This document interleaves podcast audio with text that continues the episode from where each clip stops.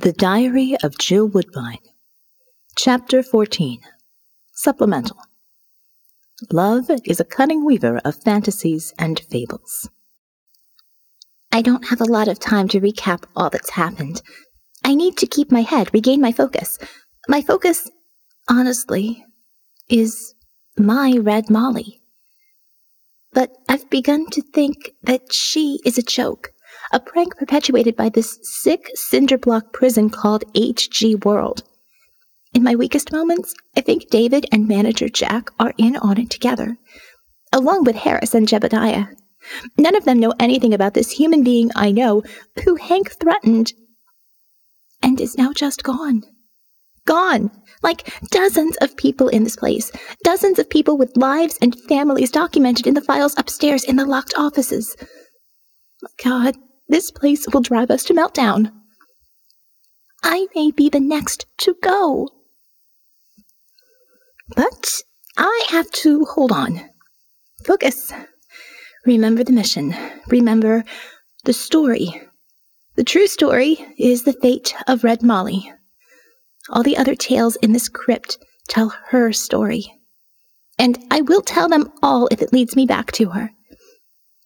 And if it leads to her corpse, then. Then let the bodies hit the floor because truth and beauty are dead. Right now, true believers, I can only report that I've gotten the newsletter off the ground and landed some fascinating interviews with the accomplished and deep thinking management.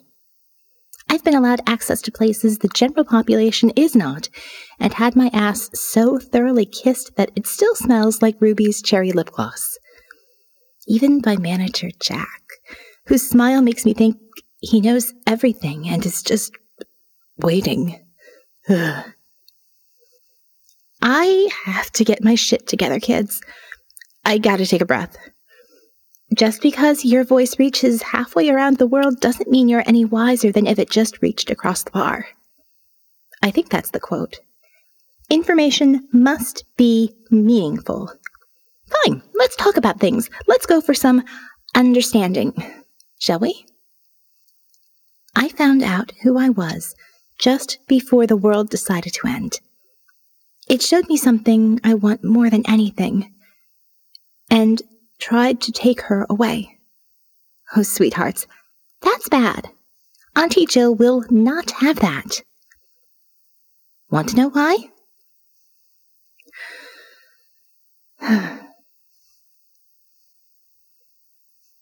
Until my senior year, I was pretty heavy into church activities and spent a lot of time on retreats. Between how I was raised and the weekly sermons from the Methodist Church, I was convinced that any type of physical intimacy or pleasure was a path to somewhere very bad. I wasn't afraid of it because there was something nice about believing that one day a handsome prince would arrive and punch my ticket from the world of sundresses and playdates to the world of marital bliss. I felt deep inside that when God wanted me to finally be with a boy, I would know it somehow. So I waited and let my heart guide me. As I crossed into that world of change when I'd share that one week every month with my mother that we affectionately referred to as Shark Week. I noticed the other changes taking place in my body and how others were paying attention. Boys started to notice me. I never responded to any of them with the same kind of enthusiasm they'd show for me. I mean, boys were still bags of farts and snot so far as I could tell. By the time my friends in church began dating, I still wasn't all that interested in them, despite evidence that some of them liked me. I wasn't the most popular girl or the prettiest by anyone's estimation, but I am pretty cute with my hair up in ribbons and a hint of Satan's crayon box around my eyes and lips. Plus, I had boobs, and the boys all had surging hormones, together a force of attraction not unlike electromagnetism. I listened to what my friends considered hot, and I appreciated the well cut lines of our athletes in football and track. But I tended to prefer the softer lines of the pretty boys with fuller lips and softer skin, the emo goth kids with long hair and mascara, or even the pale dorky gamers from the bus. I never admitted that, of course. Typical teenager. I joined the chorus talking about how hot Dyson Reed was. I looked at my friends around me and thought a strange thought. I wish they were boys. I didn't really understand why at the time. The spring of my senior year in high school, one of my best friends was this skinny goofball from my neighborhood named Kenny Kartheiser. He and I were best pals starting in second grade, but we grew apart for a while. I think I kind of spooked him when I started getting all curvy and girly. Still, we liked the same kind of weird stuff, and when I joined the school newspaper my freshman year, he was my sort of unofficial partner. Kenny was one of those kids with a boyish face, long black hair in a ponytail, and skin that never consumed enough sunlight at one time to get past basic factory issue Caucasian skin tone. But he was smart and kind, especially to me. Dad didn't like him because I guess he knew something I didn't catch on to until that summer. Kenny had a huge crush on me. We were watching some movie in his parents' basement when he told me, and I was pleased that he worked up the nerve to admit it. In fact, as if he needed to drive the point home, he kissed me. His lips were soft on mine, so thick and full that made me want to bite on them. His hands were gentle, almost timid, but graceful as they held me. He wasn't like my first boyfriend who felt like he needed to pin me to something before we could make out, or the other one who thought tongue wrestling was a competitive sport. Kenny was tender. His words were sweet and sincere. He told me he'd been in love with me for a long time, and I felt well, very fond of him. I think I wanted him to feel loved in return, even if I wasn't sure where that love would come from. So I embraced him. I found myself kissing him back, closing my eyes and enjoying the moment.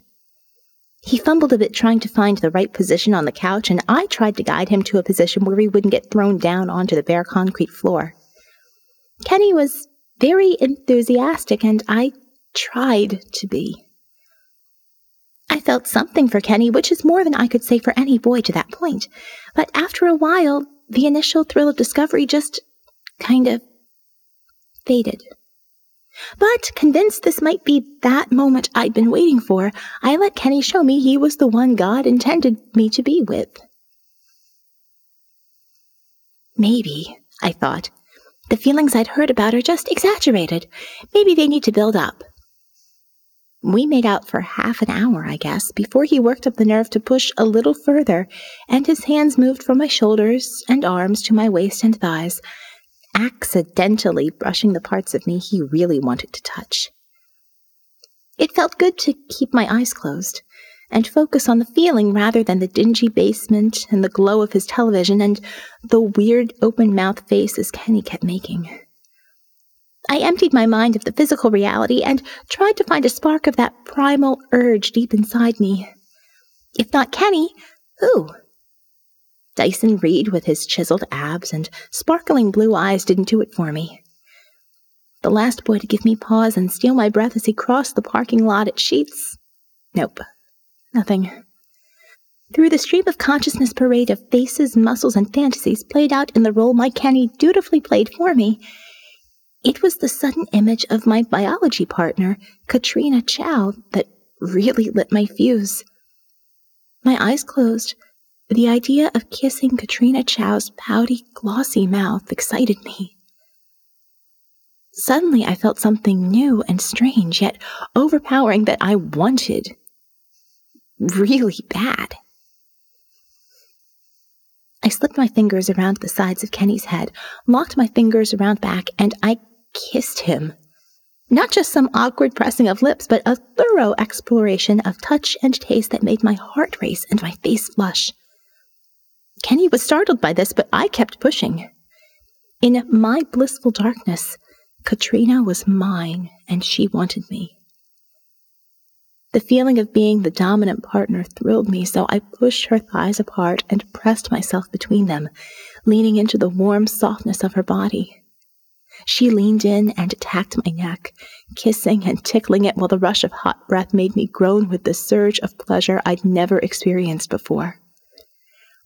I began unbuttoning her shirt, pulled her to me, and felt her chest rising and falling rapidly against mine. Her hands slipped underneath my t shirt, and I felt the electricity of her hands touching my skin and sliding gracefully but carefully towards my. And then I felt something else that took me out of the moment entirely. Katrina's image vanished along with the third floor biology lab back into the dingy basement. In our moments of writhing and groping, we'd worked our way into a position where I had to face the fact that this was not Katrina, but a boy who I cared for, but was now prepared, fully prepared, for something I could never give him. I felt him against me, grinding my left naked thigh with his denim covered crotch. I was confused and frightened by both my fantasy and this new reality that a boy, any boy was trying to have me. And I suddenly went limp. My hands moved from Kenny's naked chest back to his neck. He kept kissing me, moving from my neck back to my mouth, breathing heavily and lost in his own moment of pleasure. I debated pushing him away. I was uncomfortable, but I didn't feel it was fair to him. He made the impressive and bold move to try unbuttoning my shorts, but I gently guided his hands back up my body. I was about to move his hands off of my chest when he whispered in my ear that he loved me and made one final thrust and a shake that made me fear he might have gone into one of his rare seizures. But then his body relaxed, including the grip he'd put on my tender parts, and finally brought his own little fantasy to an end. As his breathing eased and he worked himself onto the sofa next to me, I kept my eyes closed, afraid of what I'd feel when I saw him. Sure, guys will say anything in a passionate rush, but Kenny was serious. He told me he loved me right at the start, before any touchy gropey stuff started. He opened himself to share something that both scared and thrilled him, and I responded by giving myself to him physically, but I wanted nothing from him in return. I wondered how he would feel to know the passion I brought to give him that kind of pleasure was meant for a woman he probably didn't even know. I was actually disappointed that he didn't do what the other two boys did when they got to that point roll off and check their text messages.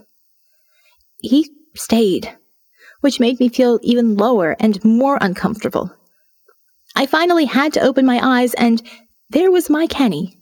Sweet Kenny Kartheiser in the greatest moment of his life so far, with a look of total bliss that I tried my best to reciprocate.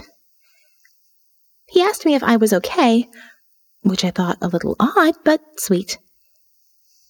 And then, somewhat nervously, if I'd had the same moment he just had in his jeans. I lied and said I thought I did. I touched his face and smiled. That wasn't forced. I truly cared for Kenny. I was happy for him, and I even felt a little blessed to have someone so devoted to me. We lay together for a while after, and he fell asleep during the final ten minutes of whatever it was we'd been watching. As he slept, I cried in silence not for what had happened on that sofa, but for the final shocking realization that I didn't want Kenny or any other boy. I wanted Katrina. I wanted Mandolin from my study group. And I realized that my unusual feelings for that dumb cheerleader dating Tyson Reed were not envy. That's how I knew I was different. Wrestling with how to tell Kenny, I cried for a while longer, and then the end of the movie woke him up. I guess he woke up to a bit of discomfort in his pants because he quickly kissed my cheek, rolled off the sofa, and hustled away to the bathroom. I thought through how best to deal with the panic and the shame I felt, the disappointment in myself, and the wrenching pain in my gut that was worse than Kenny's crotch burn, or the budding fear that I was some kind of abomination to my Lord and Savior. I felt like a monster for what I wanted. I thought I might be sick in the head, like my pastor suggested was wrong with all gay people. I quietly hoped it was just that I was secretly scared of getting pregnant or just going too far with a boy before marriage. But deep down, I understood that I was some kind of freak with a secret, a girl with a big problem. My first words to him when he got back were the hardest. We have to talk, I said. It was that night that I realized my ability to weave a convincing lie. Kenny was not what my pastor would call a friend of the faith. I was not ready, I claimed, to accept a lover without the Holy Spirit entering me first. Poor Kenny. He thought he'd offended me somehow. He actually apologized. What could I tell him? Be honest and say that if I thought more of him as a girl, it might be okay? Maybe I'd lie a little and suggest he just didn't trip my trigger? No. In the moment, I decided to play his own beliefs against mine. I asked him to pray with me for guidance. I asked him to come to a faith that neither of us believed in. In the end, he fell for the bluff, and we parted friends with a special moment to share. It's hard enough being a teenager anywhere. I was a suburban kid in a Christian home with loving but strict parents, and I never lost touch with my blessings. But it was a cold, cruel time when I felt alone in a world that had changed around me. I felt that the Jill Woodbine I needed to show was a costume and an act. Now, here I am. Jill Woodbine. It's a byline. It's a label. Who you think I am is what I let you believe me to be. What I am? Well, true believer. You'll have to come along and find out. Red Molly is an anchor. I've lost so much, and I know that this is my attempt to protect what I think is all I have left. I can't think about mom, about anyone I've lost. We all have our triggers. I have an anchor. Red Molly, I'm coming, sweetheart. If I have to break this warehouse down block by block, I will find you. Let them try and stop me.